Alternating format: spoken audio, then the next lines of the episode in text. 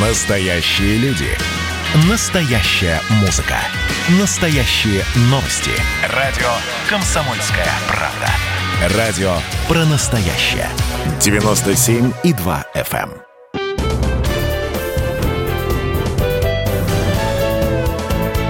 Гость в студии. Здравствуйте, с вами Мария Ремезова. Евгения Кириченко. А у нас в гостях талантливый продюсер, легенда поп-индустрии и просто хороший человек Игорь Игоревич Матвиенко. Здравствуйте. Здравствуйте, очень рада вас видеть. И действительно, такое непростое время, пандемическое, вы к нам приехали. Такие непростые времена, да, сейчас у российского шоу-бизнеса, и не только у российского. В частности, вот «Иванушки» тоже отменили свой концерт. Ну, я думаю, что тяжелые времена вообще совсем не у шоу-бизнеса, а вообще тяжелые времена. Ну, и в частности у шоу-бизнеса, конечно, тоже. Потому что во все кризисы в первую очередь больше всех страдает, к сожалению, шоу-бизнес. И самый последний выходит, если вот уже закончится, когда пандемия, еще примерно пройдет год-полтора, и только вот потом шоу-бизнес будет выкарабкиваться из локдауна. А почему все-таки решили перенести на год концерт «Иванушек»?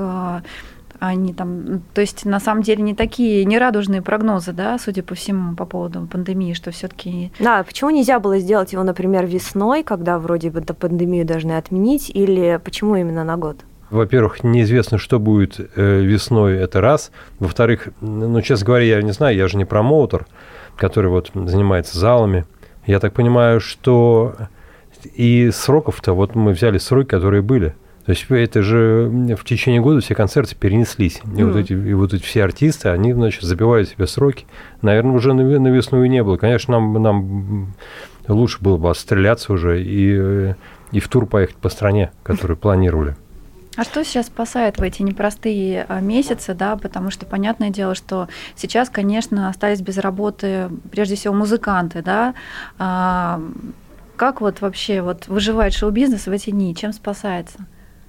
Я думаю, что шоу-бизнес, в общем, как и большинство людей, спасается тем, что успели накопить за те вот периоды, когда все было хорошо. Но вот, к сожалению, не все успели накопить, и поэтому многие мои коллеги, я знаю, и артисты, и певцы, и певицы идут просто работать, подрабатывать, кто грузчиками, кто водителями. Я так понимаю, Иванушки тоже не особо успели накопить, потому что они жаловались, что вложили весь бюджет. Иванушки успели накопить. Нет, ну просто шоу-бизнес же, это же такая достаточно сложная, многослойная система, и мы же все видим только первый план, а там каждый артист в шоу-бизнесе, это как предприятие, это там, не знаю, там от 20 до 100 человек может обслуживать. И вот эти все люди, конечно, они все живут с того, что заработают на концертах. А как сейчас функционирует продюсерский центр? То есть вы сейчас, вот я так понимаю, концертов нет, да? Насчет чего вот зарабатывают сейчас артисты и как вообще обстоят дела с корпоративы, может быть? Ну, в частности, продюсерский центр сейчас зарабатывает только продавая права. Несколько фильмов сейчас сделали, я написал музыку, песни к фильмам. Ну, вот так вот, там, реклама какая-то. Вот Иванушкам очень сильно Сбербанк помог с «Тополиным пухом» весной. Неплохо, в такие смутные времена. Хороший контракт. 30 миллионов все проплатил Сбербанк. Если бы все проплатило, мы бы сейчас здесь не сидели. Нет, а правда, вот расскажите, пожалуйста, все-таки про концерт. Я понимаю, что он перенесен на год, но там говорят, как это огромная шоу-программа, что это практически один из самых дорогих концертов «Иванушек». Концерт юбилейный, да, посвящен 25-летию группы. Вот, что там будут воскрешать погибших солистов. Вообще, что это? Ну, это вообще такая интрига. Ну, воскрешать, это, конечно, нехорошее слово, как бы журналисту употребили, когда... Ну, не воскрешать, но это известные технологии сейчас. 3D,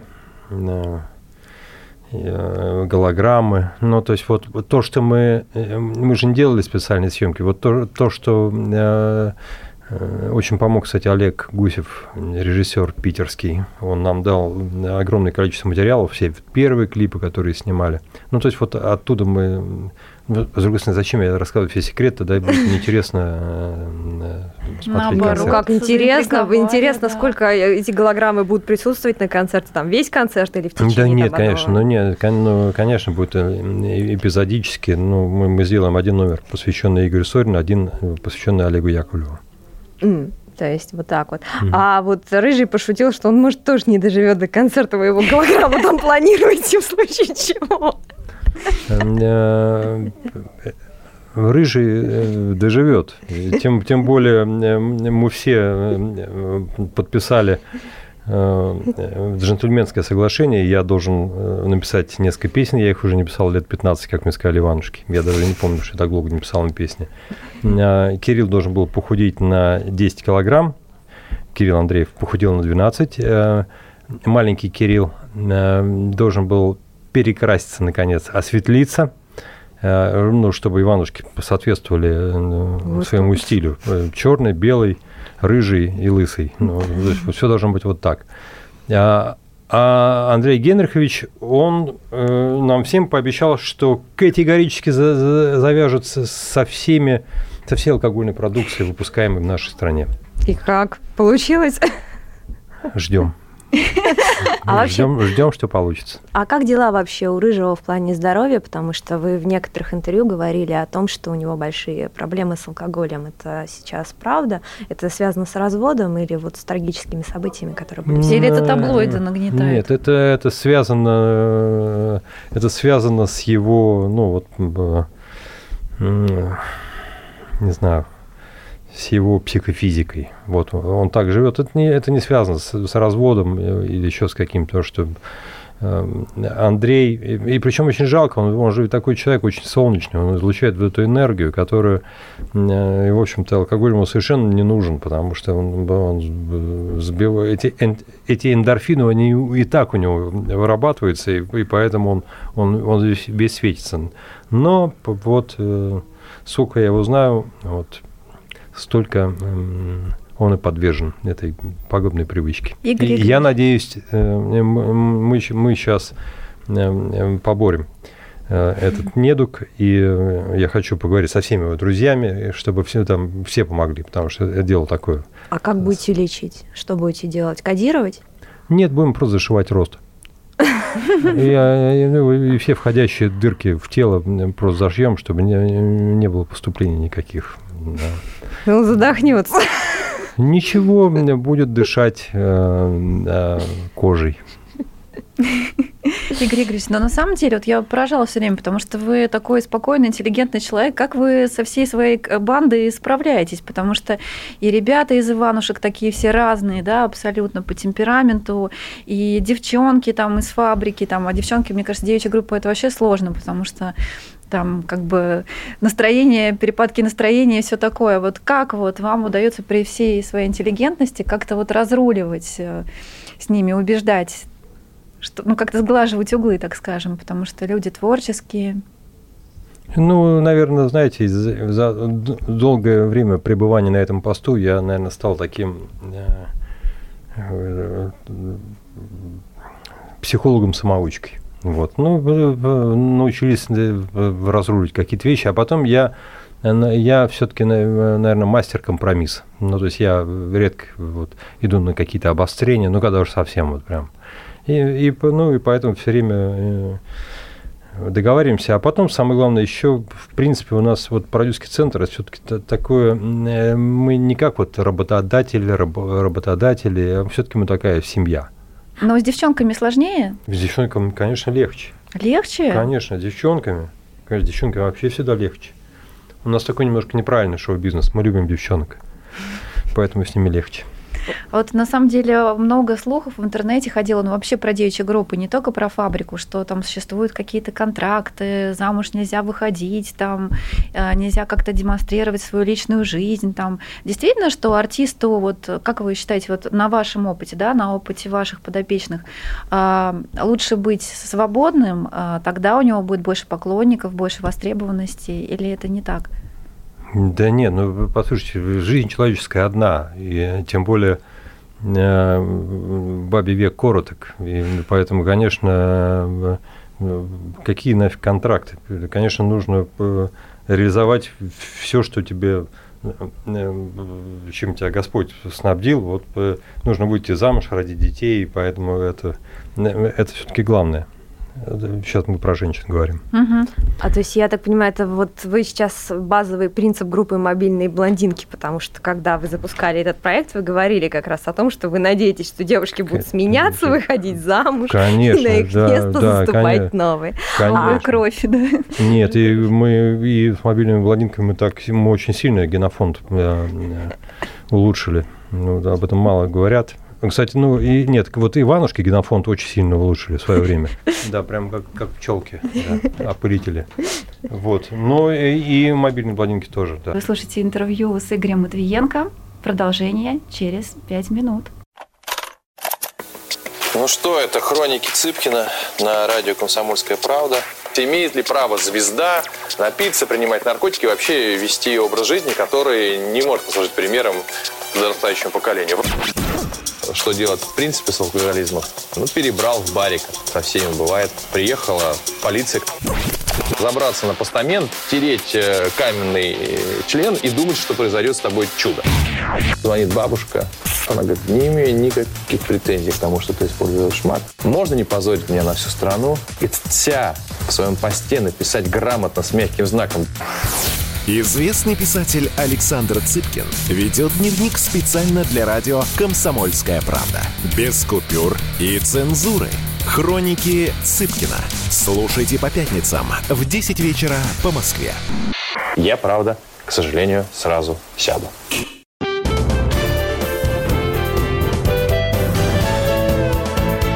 Гость в студии.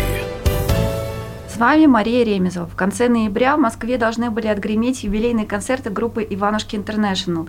Коллективу стукнуло 25 лет, но из-за пандемии, к сожалению, юбилей пришлось отменить.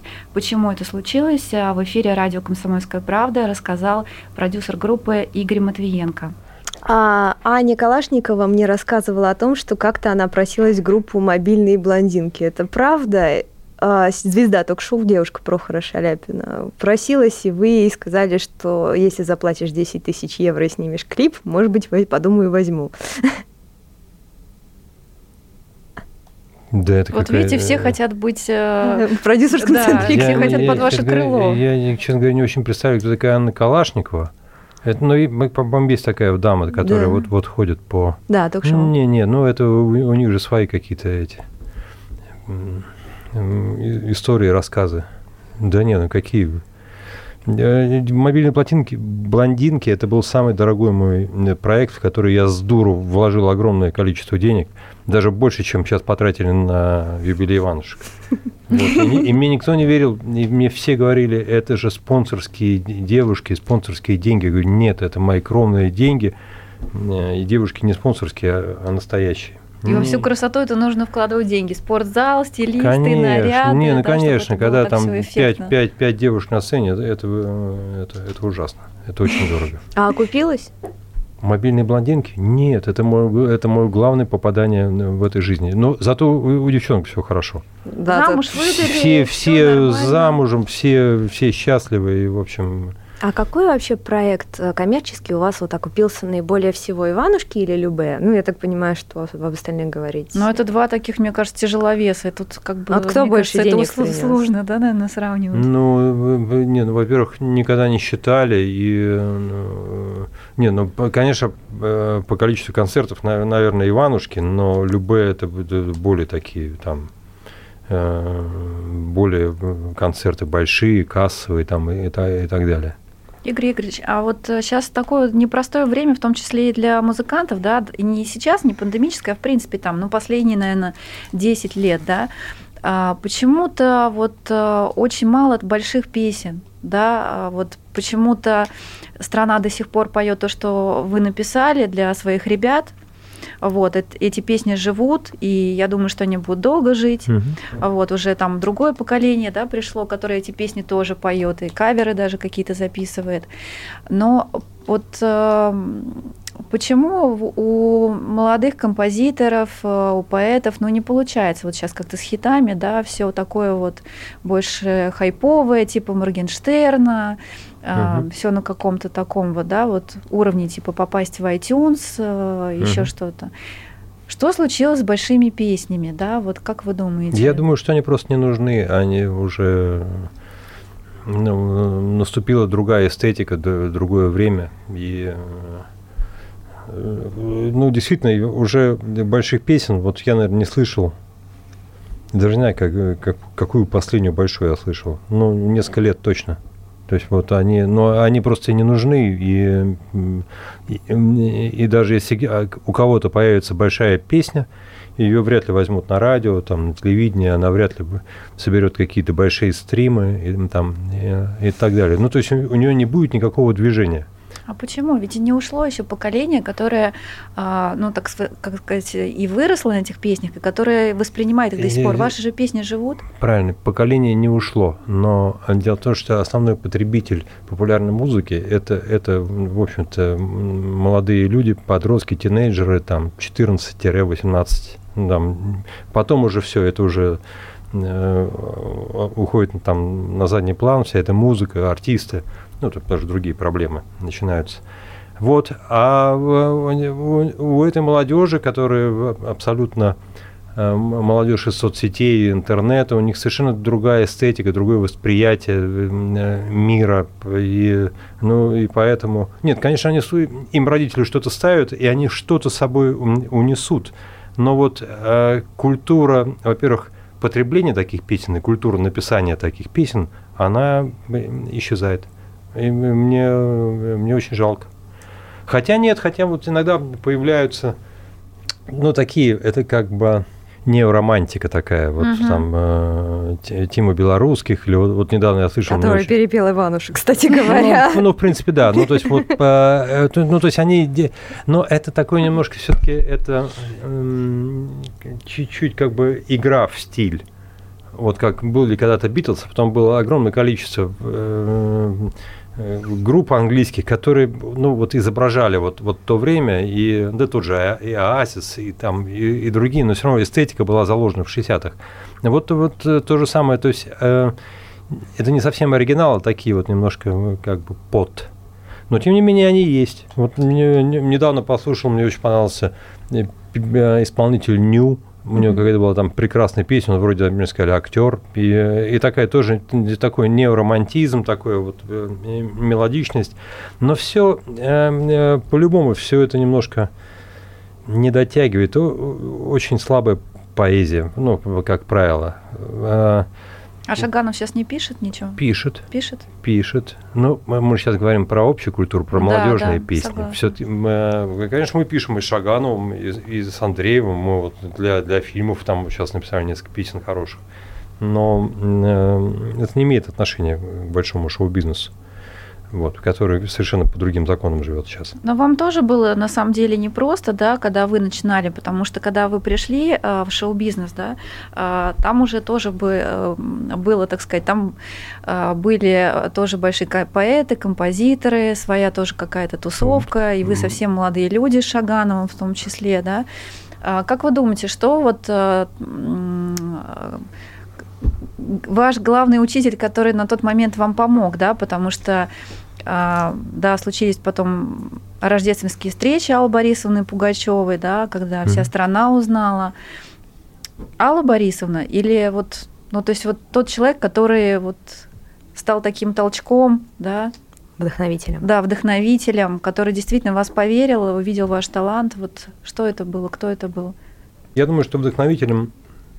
Главное был Леонид Петрович Дербенёв, такой был поэт, классический поэт, песенник, поэт-песенник, который написал огромное количество песен, и кинофильмов, и просто песен. Как-то. Хотя мы с ним очень мало, может быть, одну-две песни. У Ивана, кстати, есть этажи Дербенёва.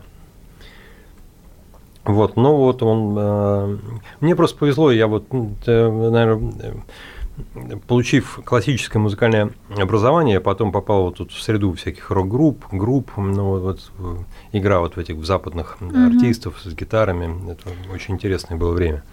Вот. И, ну, и была плеяда вот этих больших композиторов, и, я знаю, Вячеслав Добрынин, и, не знаю, ну, огромное количество, там, Матусовский, Дербенёв, ну, там, их можно, Танич, которые, ну, вот, ну, просто сделали вот лицо нашей эстрады вот в период, наверное, там, с 60-го по 90-е годы. Вот, ну и, конечно, это все осталось там, впиталось, вот, и поэтому что-то...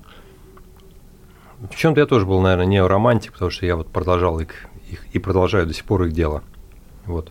Игорь Игоревич, а вот вы заговорили о рок-тусовке, да, у нас есть энное количество продюсеров, тот же самый, например, Барри Каримыч-Алибасов, который от рок-тусовки, да, перенял не только, скажем так, неоромантику, да, но и страсть к скандалам, каким-то имиджевым историям, которые у вас и у ваших артистов практически нет, несмотря даже на то, что Иванушек, многие говорят, что они живут как рок-звезды. Почему вы не одобряете именно, скажем так, в шоу-бизнесе такой элемент, как вот скандальность каких-то пиар-историй? Вот у вас практически нет этого в ПЦ. Ну, дело в том, что не то, что я не одобряю. Просто такие вещи, они идут не от руководителя. Ну, то есть это невозможно искусственно там придумать какую-то хрень в желтую. Это должно Барри Каримович с вами поспорит. Нет, согласен. Нет, конечно, можно купить какие-то там вот эти стеклоочистители, что не знаю, что там. Нет, безусловно. Но просто это все должно идти вот, ну, как бы нативно, вот то, что вот как рэперы поют, все должно быть очень честно и откровенно. И тогда это работает, вот как у Ольги Бузовой, например, я не знаю. Тогда это работает. А когда это там придумывать, то есть это я к чему говорю? Это зависит от персоналия, от артиста. Ну, вот сейчас, например, в 2020 году для того, чтобы стать, не первым, но заметным, да, что нужно? Нужна песня или все-таки нужен какой-то пиар? Пиар и в Инстаграме? Да, чтобы сейчас. В 2020 году. Сейчас, чтобы стать известным и заметным, у тебя должно быть минимум 1 или 1,5 миллиона подписчиков. То есть изначально ты должен быть блогером, а потом ты можешь быть кем угодно. Танцором, певцом, рэпером, не знаю, все что угодно. Но если у тебя нет подписчиков, тебе пробиться через вот эту армию Моргенштернов, Бузовых и прочих вот людей, которые вот пришли вот отсюда, практически невозможно. Вы слушаете интервью с Игорем Матвиенко. Продолжение через 5 минут. Каждый вечер слушайте на радио «Комсомольская правда» медиапроект «Война и мир». Это больше, чем радио, телеграм и YouTube. 5 признанных авторов не только подводят итоги дня, но и стараются влиять на дальнейшее развитие событий. За каждым ведущим закреплен свой день недели. Вторник – телеведущий Андрей Норкин. Ну, что такое холодная война? Вроде не война, но и не мир явно. Вот, мне кажется, у нас такая же история. Среда. Политический журналист, летописец земли русской Роман Голованов. Будем уже вместе распинать грешников, сжигать их, о чем только можно. Так что вы тоже там готовьте керосин, спички. Можете нам помочь в роли этой инквизиции. Четверг. Глава ВЦИОМ Валерий Федоров. На землю идем, в мир, так сказать, но тот мир, который раньше писался через «и» с точкой, и в конце был твердый знак. Пятница. Публицисты Олег Кашин и Мария Баронова. Мы опять разругаемся, но потом когда-нибудь помиримся, тем более действительно война и мир, как полагается. Третья мировая война наступала за наш последний там года два уже раз 7. Можно расслабиться, все нормально. Ну а по понедельникам рулевым «Войны и мира» становится специально приглашенная звезда. «Война и мир». Слушайте каждый будний день с 6 до 8 вечера по московскому времени.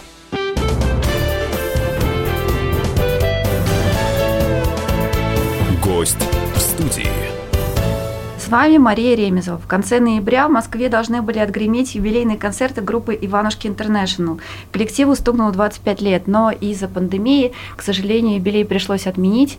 Почему это случилось, в эфире радио «Комсомольская правда» рассказал продюсер группы Игорь Матвиенко. Игорь Игоревич, у меня вот вопрос. У вас в продюсерском центре было достаточно много ярких личностей, да, вот тот же самый Игорь Сорин, Олег Яковлев, я так понимаю, у него завтра день рождения, да, покойный, да. Вот, скажите, а вот вы, Маша Авалыкина, которая, слава богу, жива еще, но глубоко замужем, скажите, вот вы многих отпускали, потому что старались войти в положение, вот сейчас вы жалеете о том, что вы кого-то отпустили, а надо было бы, например, оставить? И только это вот с Сорином связано. Я жалею, что нужно было, то есть он просто морально и психологически устал, нужно было найти какие-то слова, чтобы переубедить его не уходить. Ну, то есть взять какой-то перерыв, паузу, ну, чтобы он отдохнул, ну, потому что на него обрушилась тогда вот эта слава, этот успех, и год, конечно, был у них адский, ну, потому что это очень тяжело, когда ты был простым парнем, и вдруг ты стал супер, прям суперзвездой. Психологически это очень тяжело. И он не выдержал, сказал, что все, мне больше этого не нужно. То есть я прекрасно понимал, что у него происходит и почему он ушел. Но просто вот так все трагически у него сложилось. Ну, мне кажется, если бы он не ушел, не сложилось бы. Скажите, а вообще верите в проклятие Иванушек? То есть те, кто пытается покинуть? Да, ну я вообще не верю в это. Не, ну согласитесь, там как бы Игорь ушел, у него... Мы же православные христиане какие-то. Не, ну просто про это постоянно пишут. Легенды. А о чем еще писать музыкальной журналистике, как не об этой вот желтой хрени? Потому что у нас нет музыкальной журналистики. Кстати, недавно порадовал меня интервью, прям в афише было чудесное интервью про Иванушек, про трип-хоп, но просто какие-то вещи, которые вот мы закладывали, и об этом никто никогда не писал. Потому что почему-то всегда у нас музыкальная журналистика – это кто с кем спит, кто сколько бухает, кто что там вынюхивает. Ну, то есть как-то вот в этом. Вот. Ну, вообще достаточно странно, потому что вы же для Иванушек практически не пишете новые песни. Когда у них выходил последний альбом? По-моему, в 2003 году полноценный сольный альбом выходил. Нет, какие-то треки мы написали. Нет, но это единичные треки. Я имею в виду о какой-то большой кропотливой работе, чтобы они засели в студии. Может, они тогда пить бросят, в конце концов, если они, например, месяц в студии просидят. Ну, мы сейчас просидели 4 месяца в студии. И как? Легче стало? Не очень. Вот. А скажите тогда про нового солиста Кирилла Туриченко. Я так понимаю, что он у нас актер театра. Он у нас стоял, кстати говоря, на замене в группе «Смэш». Теперь он пришел в «Иванушки» на замену. Я не знал про «Смэш». Да, он был заменой Сергея Лазарева после того, как он ушел в сольное творчество. Вот как вы считаете, поначалу, когда он пришел в группу, говорили, что он обладатель так называемой соринской харизмы. Как вы считаете, вот он сколько, получается, 7 лет пропел в группе, раскрылась ли его харизма и насколько вообще вы довольны тем, что вы взяли нового солиста? Ну, конечно, мы довольны. По поводу харизмы, это нужно посмотреть, как он работает на концерте, он очень хорошо работает и прям вот молодой энергией заряжает и своих коллег, и зал. И потом он обладатель редкого голоса тенорового. Обладает ли он харизмой Сорина, я не могу сказать, вряд ли. Они совершенно разные. Сорин все-таки был такой иной. Романтик, философ. Ну да. А Яковлев? И Яковлев тоже был другой. Игорь Игоревич, а почему Яковлев, кстати, ушел из группы? Он же тоже достаточно яркий такой парень был, да, и талантливый. Я думаю, что, может быть, пришло время для сольных проектов, и поэтому решено. То есть когда-то в группах наступает для участников некий предел, когда хочется попробовать что-то самому. А вы одобрили его выбор? Ну, то, что он уходит? Вот он пришел к вам, Игорь Игоревич, так и так, есть такие-то песни. Он пришел не ко мне, мы собрались все вместе, и он сказал, ну, почему нет, да. Ну, насколько я помню, что вы разрешали ему петь песни свои сольные на концертах Иванушек, и в течение первого года он их исполнял. Это был Игорь Сорин.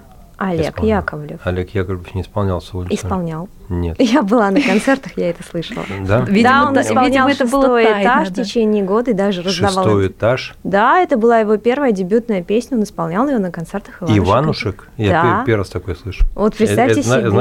Значит, он делал без спроса. Нет, он говорил, что вы его благословили, да, что вы... Я не помню, честно не помню. Игорь Игоревич, но сейчас, кстати, вот Яковлев в топе новостей, да, ну, к сожалению, повод-то не очень хороший, потому что там какие-то суды между родственниками, и между его подругой.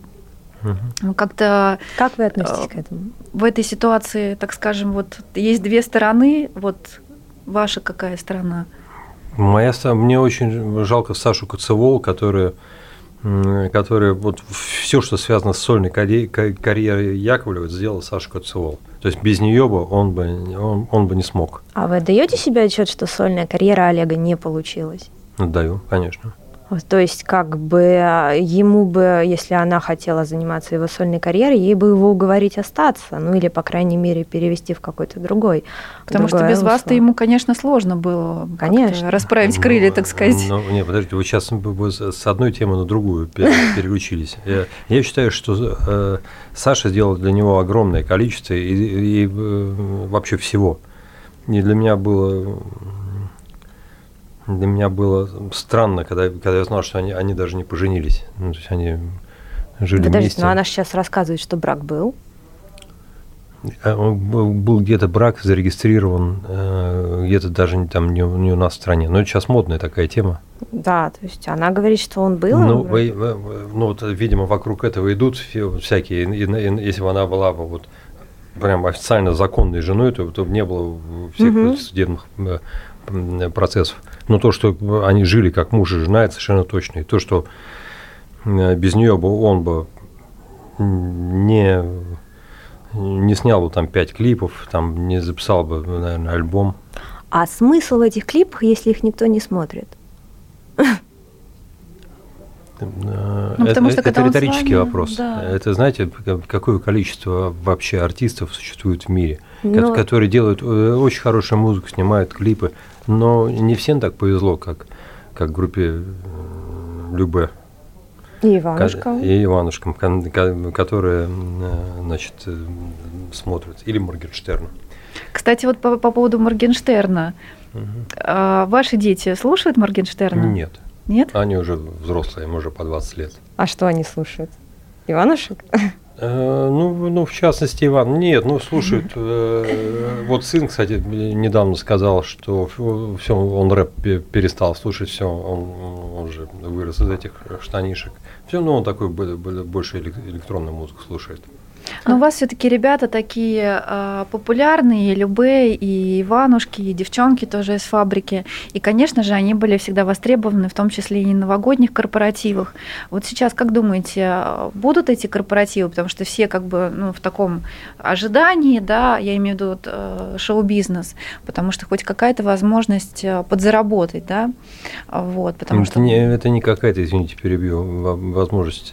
Декабрь для артистов, да, знаете, даже анекдот был про елки, когда там в Голливуд пригласили актера, 20 декабря прилетели, говорит, нет, я не могу, это у меня елки, потому что это вот эта декада, это то время, когда артисты вот мобилизуются, и этот заработок для них вообще все.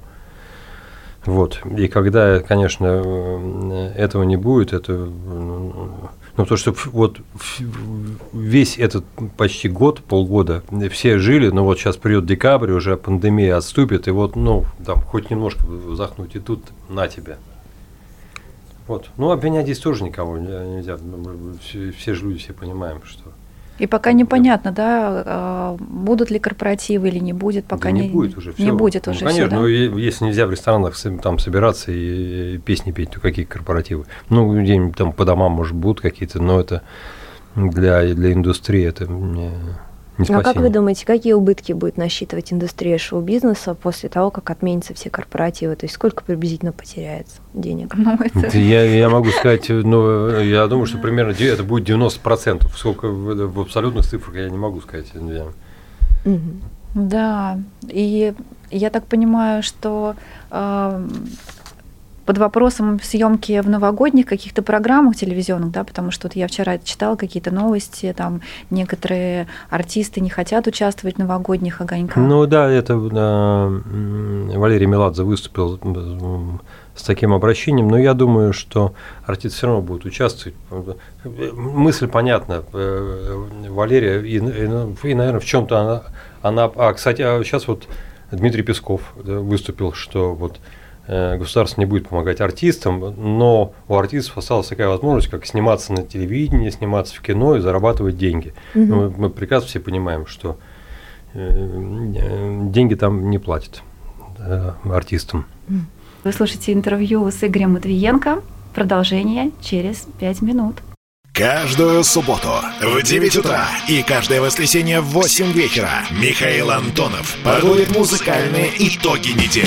Вы голосуете за любимые песни, а мы ставим их в эфир. Хиты, раритеты, каверы, музыкальные новинки, интервью со звездами и песни от ведущего. Поднимались Иваны, ни свет, ни заря. Настоящий хит-парад на радио «Комсомольская правда». По субботам в 9 утра и в воскресенье в 8 вечера. Включайтесь.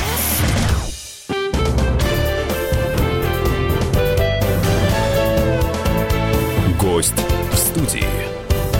С вами Мария Ремезова. В конце ноября в Москве должны были отгреметь юбилейные концерты группы «Иванушки Интернешнл». Коллективу стукнуло 25 лет, но из-за пандемии, к сожалению, юбилей пришлось отменить. Почему это случилось, в эфире радио «Комсомольская правда» рассказал продюсер группы Игорь Матвиенко. Но у вас есть какие-то еще, я так понимаю, что более старшие товарищи, да, и в том числе там, ну, Юрий Антонов, например, да, вот. Я думаю, что ему сложно прожить на пенсию, да, потому что он человек уже не молодой. Вот. Все думают, что артисты очень хорошо живут. Вот я к чему говорю, что вот существует такой миф, что все такие миллионеры, да, и пенсии какие-то сумасшедшие там. Но ведь это действительно не так, да? Что... Нет, ну давайте так, вот все-таки первые лица, у них есть на что жить. А вот вторые, третьи, четвертые лица в коллективе, в группе, технический состав, звукорежиссеры, там, я не знаю, музыканты, просто которые вот играют, да, в группе, да, они живут только с концертов. И вот и их очень много. Их там, по некоторым подсчетам, их там где-то порядка полумиллиона человек. И вот им тяжело. То есть и когда вот мы с Николаем Расторгуевым ходили к министру культуры и в администрацию президента мы ходили с письмами, что вот, что-то нужно сделать. 75% не спасают индустрию, вернее, 50%. Мы просили 75%, чтобы хотя бы сделали. Но вот никто не ожидал, что будет вот эта вот вторая волна. Игорь Игоревич, ну вы достаточно влиятельный человек в сфере шоу-бизнеса, да, у вас нет желания организовать, я не знаю, какой-то фонд помощи артистам, ну или хотя бы их персоналу, да, для того, чтобы поддержать их сложное время, ведь, по сути, люди уже год сидят без работы, и ну, по сути, да, кто, если не вы? Вы возглавляете, грубо говоря, РАО, да? Нет, я не возглавляю РАО. Это было давно. То есть больше нет, а почему? Нет, давно уже нет. А почему отказались? Ну, я возглавлял РАО в течение месяца. Нет, это... А почему так мало и почему? Ну, это там долгая сложная история. Система. Сложная система. Нет, с РАО тоже там, это отдельная сложная система. Просто когда я возглавлял, я хотел передать все РАО и все авторские общества, чтобы ими управляло государство, а не частные структуры. Вот это была моя единственная цель. А сейчас вот насчет фонда помощи артистов. Фонда помощи артистов, понимаете, в чем проблема, большая проблема нашего шоу-бизнеса, скажем, в отличие от кино, от театров. Там очень сильное, я уж молчу про спорт, очень сильное лобби во всех этих структурах. Есть, ну, только в одном кино есть, там есть Госкино, есть Министерство культуры, я бы сказал, Министерство кинокультуры, фонд кино. То есть огромная индустрия, государство постоянно помогает вот одной сфере искусства. Но вот почему только этой сфере? Я не понимаю, почему вот... Или театром тем же самым, да? Ну, театры все, практически все театры находятся или на бюджете Москвы, есть московские театры, или на госбюджете федеральном. Вот. Я сейчас говорю про институты культуры, в смысле, про нас, которые не являются внебюджетной совершенно организацией. То есть как бы так, да? Но у вас на самом деле юбилейный год, и он такой сложный, да, потому что, ну, вот просто какие-то события такие непростые, да? Ну, мне повезло, я успел отметить свой юбилей. Да, это у нас был практически один из последних концертов. Да, 22-23 февраля, а с марта все закрылось. То есть вот мы практически вот мы закрыли сезон. А вы припомните вот какой-то такой же год в вашей жизни, да, из вашей биографии, когда вот тоже были такие непростые времена и в финансовом плане, и ну вообще вот просто непростое время было? Конечно, помню. Это какой год? Это от рождения до 30 лет. Это 30 лет. Это были очень непростые времена выживания. Но, с другой стороны, вы открыли для себя источник вдохновения. Может быть, в пандемию у вас тоже начнется болдинская осень, как у Пушкина, что вы будете там на карантине писать гениальные песни? Почему осень? Нет, я ожидаю приход весны. Нет, я имею в виду болдинская осень, потому что Пушкин. Я планирую рублевскую весну. Вот. Мне, кстати, пандемия очень помогла. Я действительно, я посидел дома, я написал огромное количество песен вот за этот промежуток, потому что не надо было никуда ехать. И, ну, в общем, вот сама вот эта изоляция, не знаю, для творческого человека это прям идеальное время. А как вообще как-то ваша семья столкнулась с этой болячкой, или, слава богу, пока миновала эта история? Нет, пока, хотя это при том, что мы достаточно много ездили и там, и по Кавказу. То есть вы путешествовали в пандемии? Мы сейчас недавно был замечательный фестиваль «Парус» в Дубае. Были, да. Вы тоже там были? Да. Ну, прекрасно, да. Ну, вот, были на концерте «Иванушек» как раз. Вот. В «Березке», да? Да, ну там, конечно, столько поклонниц, там какое-то просто смертоубийство было. Да. Принимали просто как «Битлз». Вот, кстати, одно из продолжений, потому что мы думали тур сделать после концерта в Москве, а сейчас мы думаем, может быть, тур сделать до, но это тоже все непонятно, и один из вариантов сделать как раз в рамках вот фестиваля в Дубае. Провести вот этот юбилейный концерт.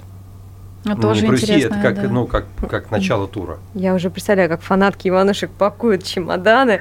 Нет, серьезно, я была на 20-летии группы, я помню, что уже взрослые тетки лет по 40, они снесли охрану, причем командовала этим сестра Андрея Григорьева-Аполлонова, покойная. Они снесли охрану только потому, что им не дали возможность подойти к сцене. То есть уже зрелые женщины, но запал все еще держится. Кстати, вот вы и сами ожидали, что женщины настолько полюбят ваш коллектив, преданно настолько придется по сердцу, да, что будут любить. Не, ну конечно, мы же писали, но не для женщин, для девочек. И эти девочки до сих пор с нами. Причем, когда говорите 40-летние женщины, ну сейчас же как это, не бэби-фейс, как бэби-фон, уже 40-летние девочки, уже там. Я знаю, женщины теперь начинаются 60+, наверное, вот уже, и то это считается молодая женщина, мне кажется. А до 60 все девочки. Вот, и поэтому мы для них продолжаем петь. Нет, просто вы говорили, что обычно бойсбенд, там это год, два, ну максимум 5, я помню ваше интервью, а тут как бы 25 лет, и все хотят, и если что, я думаю, родят от рыжего детей, зря отчаиваются. Да. Вот. Как вы к этому относитесь? Я к этому отношусь замечательно. Мне это очень нравится. скрыть, Игорь Игоревич. А вот вас-то, молодые поклонницы Иванушек, осаждали когда-нибудь с предложениями? Как бы выше 4-й? Ну, нет, ну, вы же понимаете, это вся вот эта любовь, это же такое немножко, это виртуальное все, это... И девочкам нравятся именно вот эти люди с картинки. Никого не интересуют лысые продюсеры. Да кто вам сказал? Нет, спасибо, конечно, большое, но... У вас сколько было жен, напомните, пожалуйста. Они не были фанатками, к сожалению. Не, ну с одной вы познакомились на съемках клипа Жени Белоусова. Нет, это тоже неправильно. И нет, что-то про Джуну, еще какие-то были легенды. Нет, это я ее привел сниматься. Мы не там с ней познакомились. Ну, все равно с таким количеством жен. Mm-hmm. А мне вот интересно, Игорь Игоревич, вы прекрасно выглядите. Вот, и как-то, несмотря на пандемию, карантин, когда все поправились, mm-hmm. расползлись, но вы в прекрасной форме. Как вам удается вот, поддерживать форму, так замечательно выглядеть? Это спорт какой-то, может, питание? Да я не знаю, что сказать. Мне кажется, надо во-первых, работать с молодежью, угу. подпитываешься кровью молодых. Вот. Это первое. Второе, нужно постоянно слушать музыку. Третье, минимум час аэробной нагрузки в день. Ну и вредные привычки. А питания никакого специального нет, да? То есть у вас нет там какого-то диетолога или, может быть, да там... Нет, на самом деле это я тут хорохорюсь. Для меня случилось ужасное. Во время пандемии я поправился на 3 килограмма, и я никак не могу их скинуть. Какая трагедия, Игорь, или килограмм. Я не знаю, что делать. Может быть, кто-то поможет, что-то посоветует. Пипец. И они держатся, эти 3 килограмма, и мешают мне жить, мешают играть в теннис и так далее. Но вы, кстати, вот такой всегда франт, прекрасные там одеты. Вам кто-то помогает в плане стиля, да? Может быть, есть там какой-то имиджмейкер или там супруга как-то там что-то подсказывает? Да нет, никто мне ничего не подсказывает. Все чисто интуитивно. Игорь Игоревич, спасибо вам большое, да. что вы пришли к нам в гости. Всегда вам рады. Спасибо. Спасибо. Вы прослушали интервью с Игорем Матвиенко. Продолжение и полная версия на сайте kp.ru. Гость в студии.